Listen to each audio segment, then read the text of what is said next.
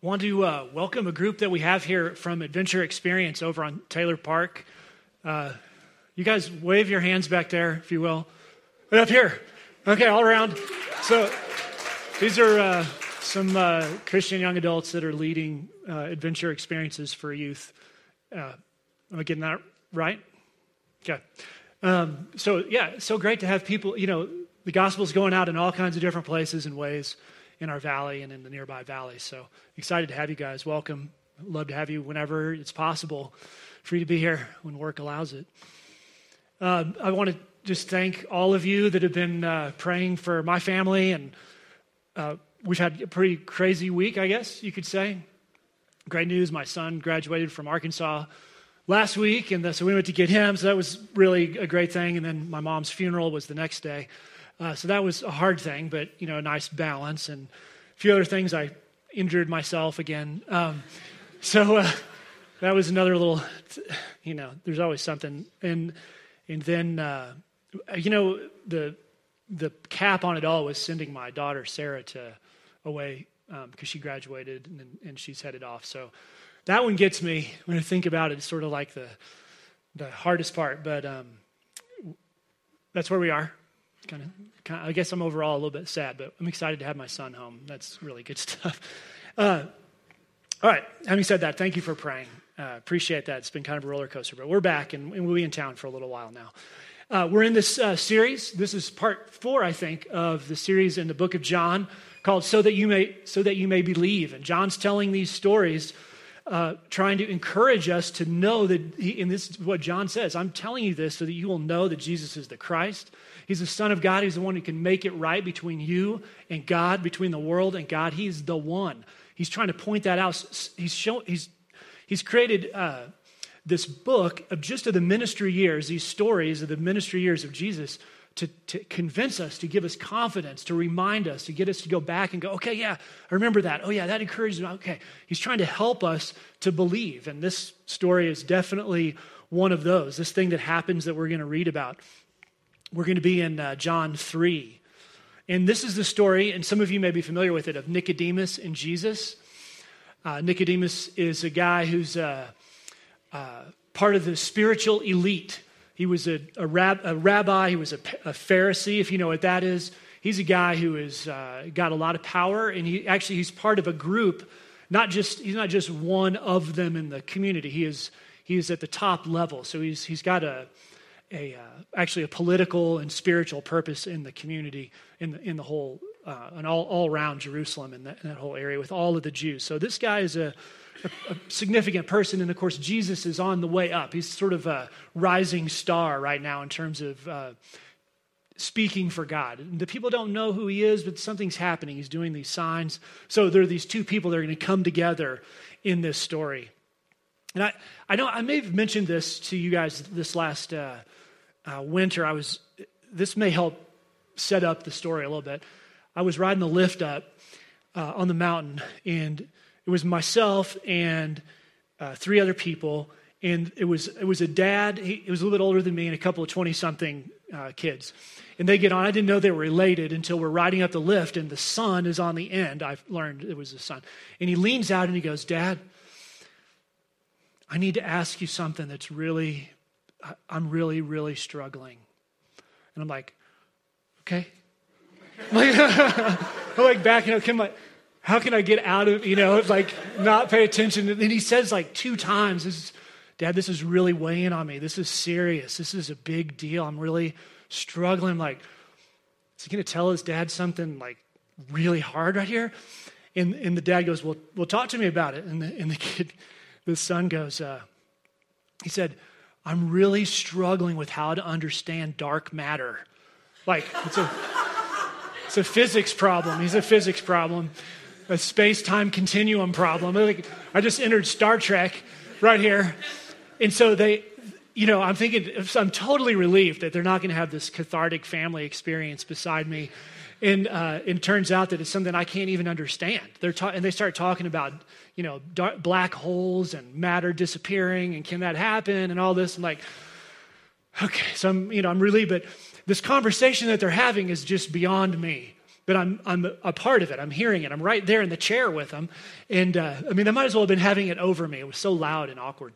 But um, I just happened to be on the end. But in a way, this conversation with Jesus, between Jesus and Nicodemus, is a little bit like that. These, these guys are at the top. I mean, Nicodemus is a well trained, he knows the Bible inside and out. He's been a leader, He's, he has uh, a lot of responsibility around that. He's, he's a, a smart, smart person. And of course, he's, he's interacting with Jesus, who has all those things as well. So, this is very deep uh, conversation that's happening, and we're going to see, uh, we're going to overhear it as John tells it. And if you were just to read this and we weren't to talk about it, and, and, as I read, I'm like, man, this is deep stuff. I'm not sure. You really have to sit there with it. So as we read it in a moment, I think it, you'll, you'll be like, okay, I see what he's talking about. But just remember that. We're going to uh, try to look at some of the, the pieces of it so we understand it better. But it is, it's deep and probably beyond uh, even some of what we can understand. But something that's interesting about it is that this, inter, this interview that Nicodemus has with Jesus happens at night, so it's, it's dark. And it's dark like it is here, no street signs, so street lights. So he's, he can't be seen. It's, a, it's inconspicuous. And there's no crowd. So for some reason, Jesus has, you know, said it's okay to have this interaction with him kind of offline. They're going to meet together, and Jesus has been surrounded by people all the time his followers, or people who want something from him, or people that want to hear what he has to say. So they're in this uh, safe place where Nicodemus can ask him these questions that he has. Well, but the thing is, Nicodemus has questions, but he never actually uh, expresses the big one. He never says what he really wants to say. He, it, and we'll, you'll see that in just a moment. Uh, he has seen Jesus. He's mystified by who Jesus is. He's seen these things happening. He knows that God is with Jesus, but he doesn't know uh, he's, he's, trying to, see, he's seen something different and it's diff, it, it fits with what he knows, but he's trying to make it make sense. So he's, he's having this, this uh, conversation to, to really ask this question How can I know God? This is the thing that that Nicodemus wants to find out how can I truly know God? And y'all, that applies to us no matter where we are spiritually. If you are, have been a Christian your whole life, like from a young age on, we are consistently having to ask ourselves, how do I know God more fully? We may be in relationship with God through Jesus, but how do I know Him? How do I get closer to Him? How do I understand who He is better and have that inform my life? But if we're at a point where we're still exploring that, what does it mean to know God? This is a great example of, of a guy coming in in a private place where he has questions and he wants to interact with Jesus, and Jesus meets him. He meets him there. So, how can I know God is the question. But he also knows what he wants the answer to be like. And here's the thing if you're, especially if you're a Christian, and even if you're not, when we go to Jesus and we say, Jesus, I, I, I need you to answer, I need your, we know what we want, we usually know what we want the answer to be right?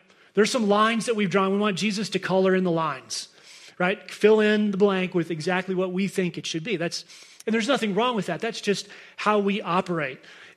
We want, it, we want the answer to fit with our worldview. We want the answer to fit with our culture, with what's going on in our life, with what the problems are that we're facing, with the, the things that we've learned, we've heard from someone. We want an easy answer that kind of takes care of everything for us. Or, or I do when I go to That's what I'm looking for. And I, and I think you guys understand what I mean. Let's, let's look at the passage and, and let me see if you guys follow this. Now, remember, uh, this guy that we're reading, this is chapter 3, and we're going to start in verse 1. Uh, Nicodemus is a very literal person. Uh, he, he wants a specific kind of answer from Jesus, and Jesus is not going to give that to him.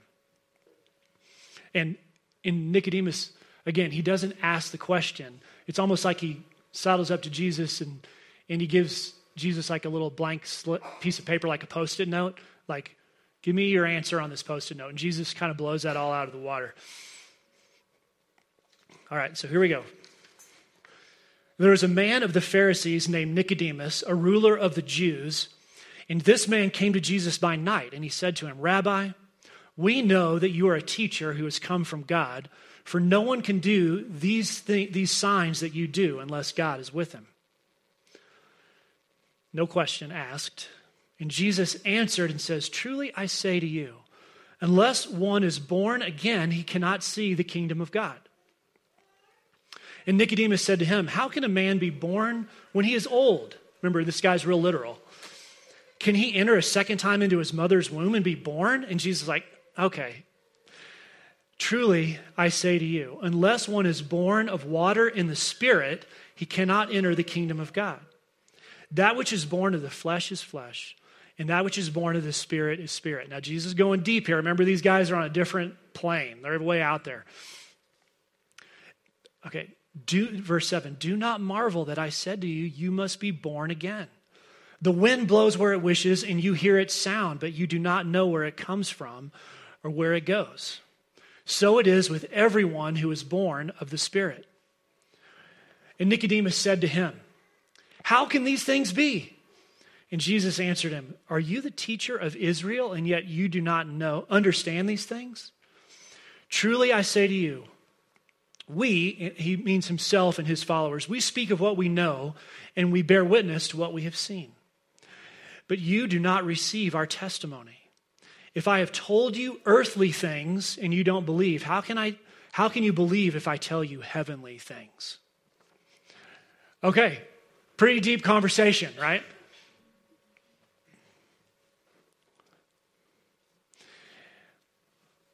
Nicodemus wants a simple answer to how is he to know God. He's been taught these things, he's learned all these things, he's seeing something G- different in Jesus.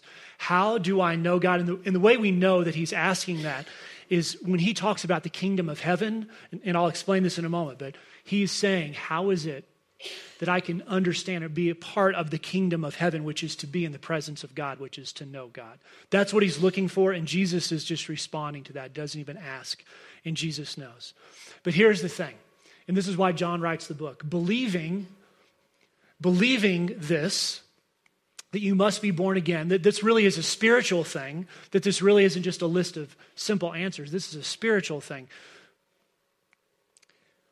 That is, is a challenge. It is a challenge to believe that. And, and this is what we want to unfold today.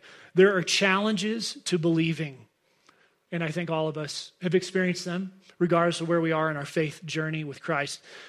Three things that I want to point out to you. One, these are things that can inhibit the journey, that are barriers to belief the crowd, yourself, and Jesus. The crowd, yourself, and Jesus. These are three things that inhibit us, that pre- prevent us from believing. So let's, let's look at these for a moment. Uh, the idea of the crowd being something that blocks us. I guess I'll just say it this way that the crowd will not make it easy for you to believe.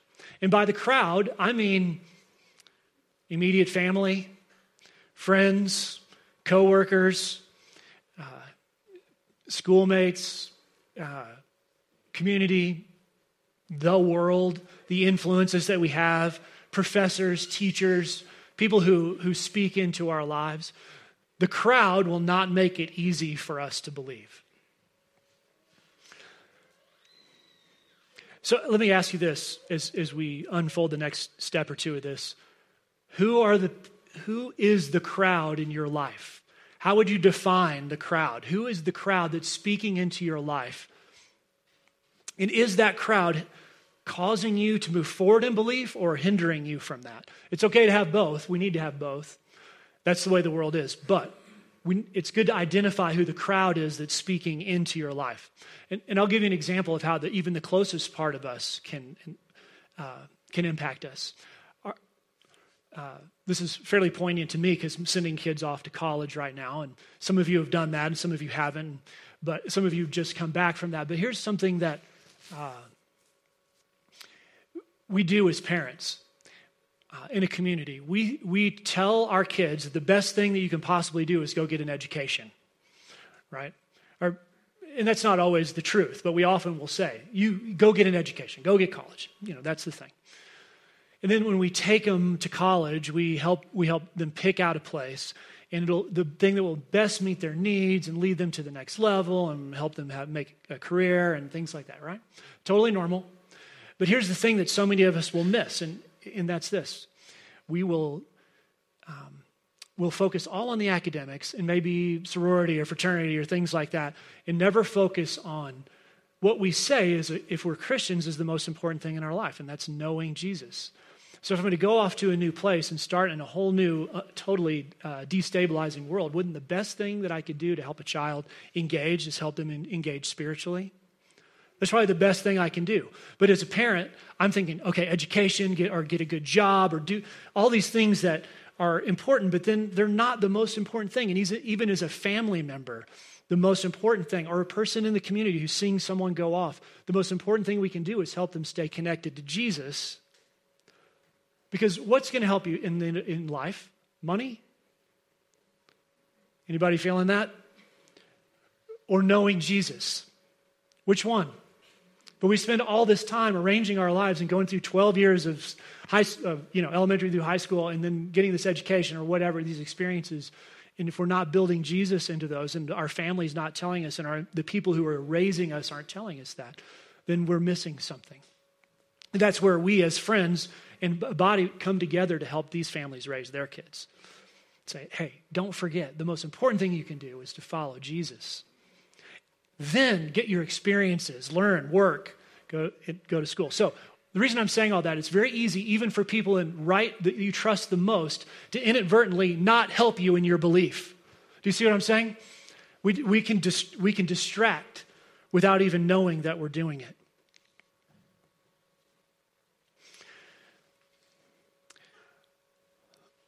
Then the, another piece of this is that Nicodemus meets Jesus alone, by himself.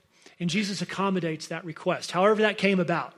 You know, did he send a note and say, hey, can we meet? But Jesus does. And I think it's really important to, to note that for ourselves. Jesus meets us where we are. And so the question is when was the last time that you or I set aside everything for long enough that we could actually spend time with Jesus alone with no other distractions? So that everything else melted off that we let everything else go, and then we sat there without our any kind of device or any kind of connection to the outside world and had time to talk to Jesus and listen.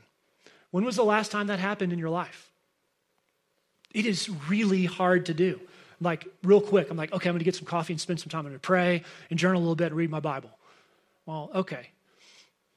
When was the last time you got alone? See, Nicodemus is exploring Jesus, trying to find out who he is, and he gets alone with him with no distractions. And he, can, he doesn't even know what to ask Jesus.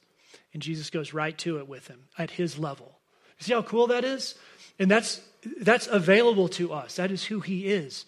So I want to ask you to ask yourself that question and perhaps set aside that time.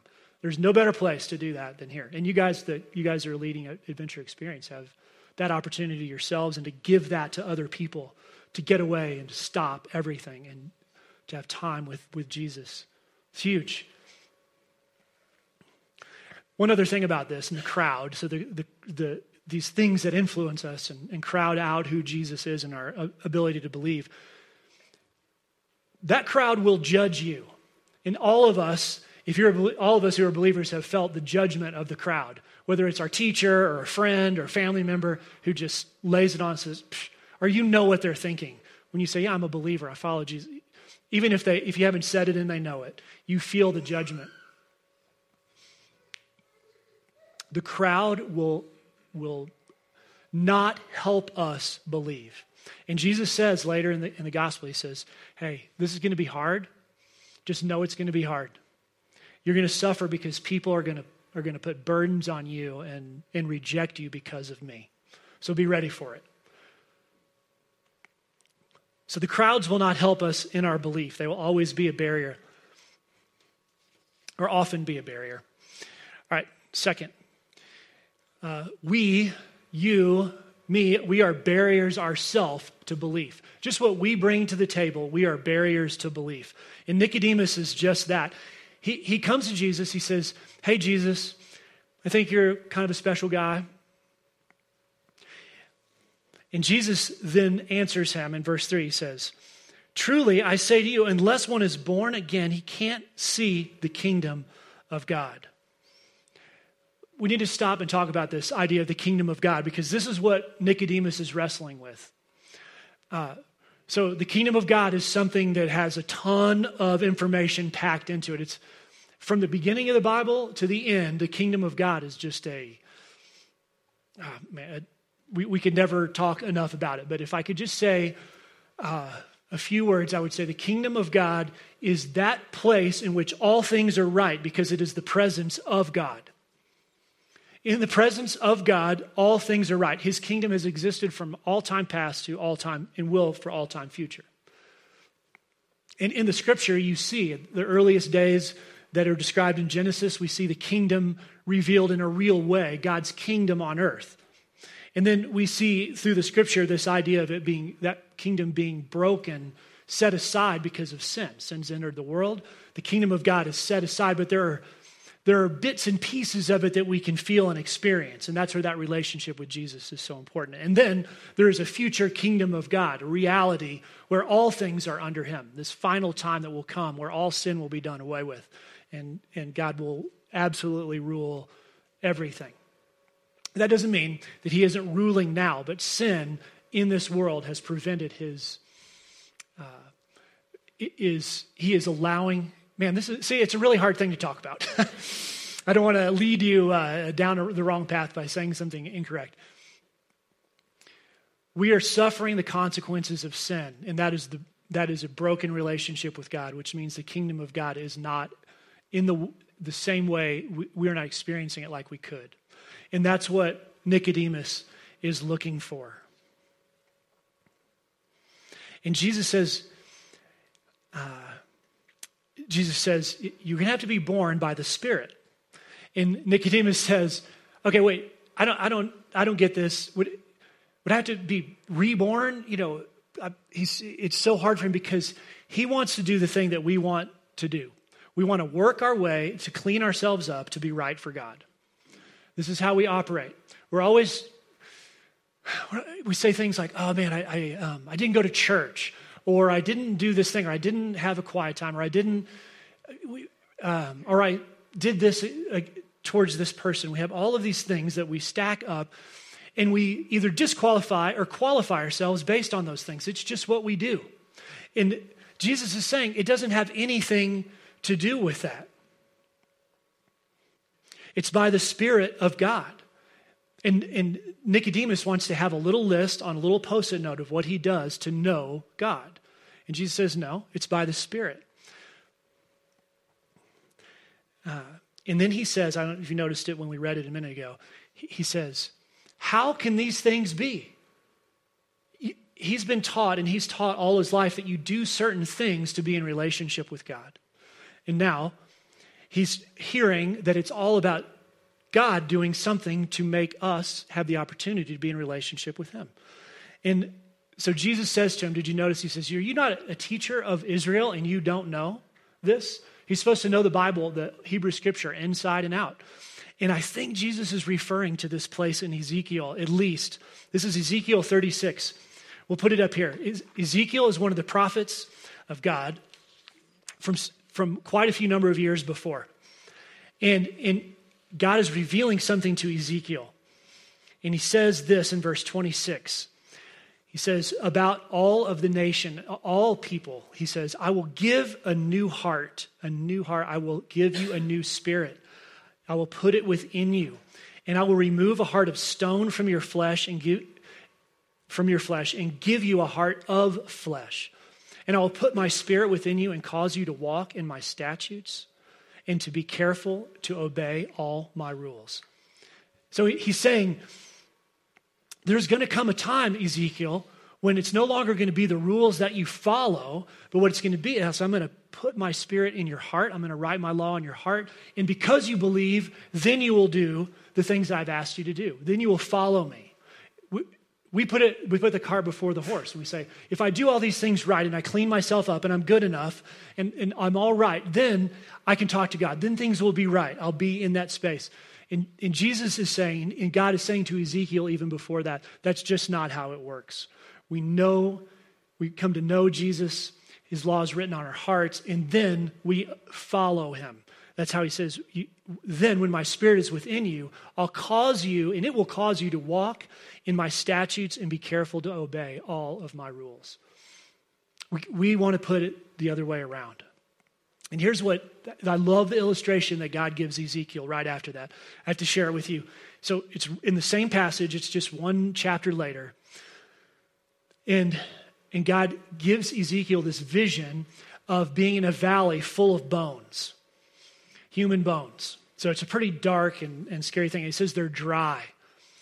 And God says, um, I am going to revive these bones.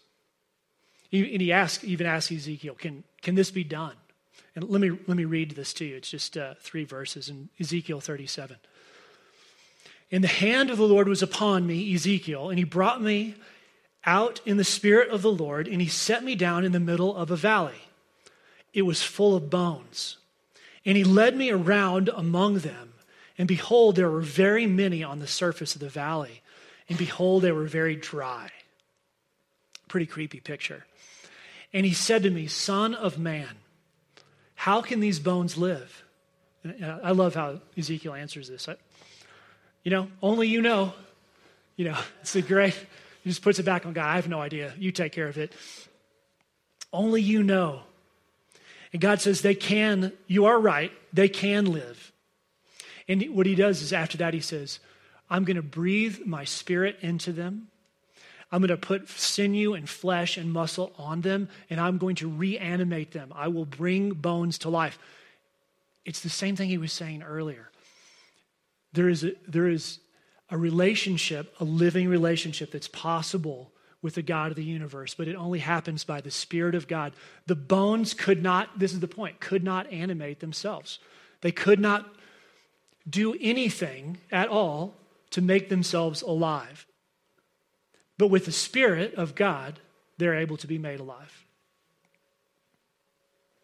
And this is the same situation that we are in and the same one that Nicodemus was in, but he's resisting it. He wants to be born again, literally. How can I make this happen? We are incapable, and we don't have to be good enough. All right, so there is the crowd that is a barrier to belief. Then there's just how we think and how we're wired that is a barrier to belief. And then finally, Jesus is a barrier in that he, he does make it simple. He makes the information simple, but the information is not easy. He says simply the solution here, Nicodemus and us, is that you must be born again. This, this is the simple, simple truth to be restored into relationship with God, to know the kingdom of God. You must be born again. And what that means is that something was wrong with the first time we got born. Did I say that right? The first time we were, that was kind of a Texas way of saying that. First time we got born. We done got born. I should have said that. When we were first born, there was a problem. Because now there needs to be a, a rebirth, a new birth. So we have to accept the fact that there was a, a brokenness when we were born. And we just dedicated these beautiful little children. And those of you who had children, you know that you first you start out, you have a kid, you go in the hospital, and it's all beautiful and everything. And then when they cry all night, you're like, oh man. You know, and then they do, they punch their little brother or whatever they do. And, you know, you start to realize there's something maybe going on, and you, they become a little less beautiful. Um, what, there was a time uh, I was in college and I, I was uh, speeding through a state park in my uh, uh truck, and um, I was having a great time, and I got pulled over.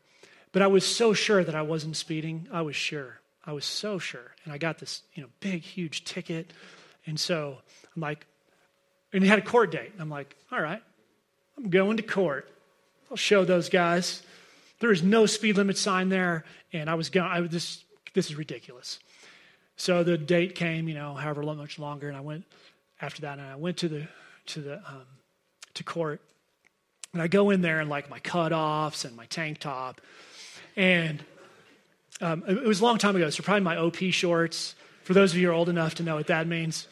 And I go in and I sit down, and there's the officer, fully decked out, like just got a haircut and um, looking totally sharp. And here's in the lawyer in a suit and all this stuff. And there are charts and pictures of the speed limit signs and everything else. And they just proceed to show every chance I had to know that I was speeding, everything about it. And I just sat there and ended up paying a humongous ticket because of that. I was so guilty, and I thought I was home free. I thought everything, but the truth was that I was guilty. That as free and easy as I thought it was, and how fine I thought I, this is the hard news about this is that there's a brokenness in, in our first birth. And in being human we have a brokenness. And so we have to understand when jesus he, so much is packed into the depth of this passage. When he says you have to be born again it means there's a problem with the first. And that new birth is not something we earn or we do it right or we go back in time and fix stuff and do it right. No and that, and I'm going to close with this. Um, this is a, you probably knew this was coming. John 3.16 is at the end of this. You know, and that's a beautiful passage. For God so loved the world that he gave his only son, that whosoever believes in him would not perish, but have everlasting life.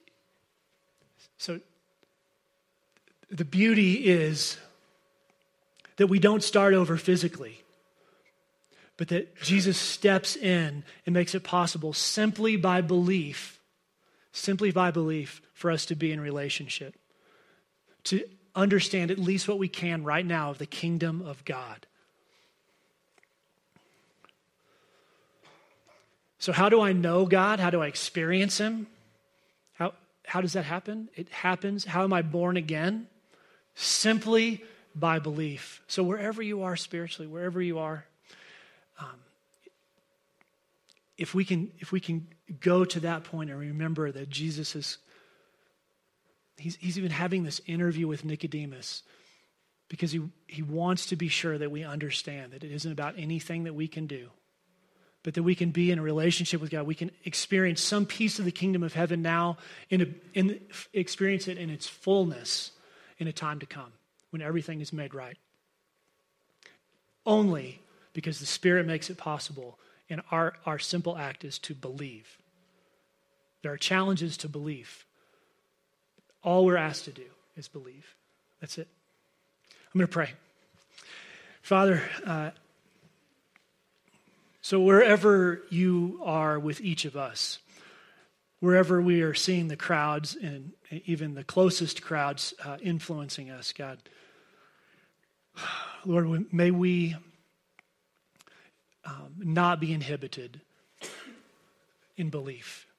God, may our own constitution, the way that we are, the way that we're wired, the way that we question our doubts, the things that go on in our heads and our hearts, Lord, help that not, help us to be honest with those things and to be real with those things, but also to know, God, that, that you have overcome them. And God, that simply it is by Jesus and um, that, that we, are, we are able to know you and experience the kingdom your kingdom. I thank you for that. Uh, Lord, thanks for these friends, chance to be together uh, this morning. Beautiful day, some warmth to go out into. Lord, uh, thank you for your community that's right here. In Jesus' name, amen. All right, y'all have a great afternoon. You guys that are in the leadership, we'll have our meeting in a 10 minutes or so, 15 minutes.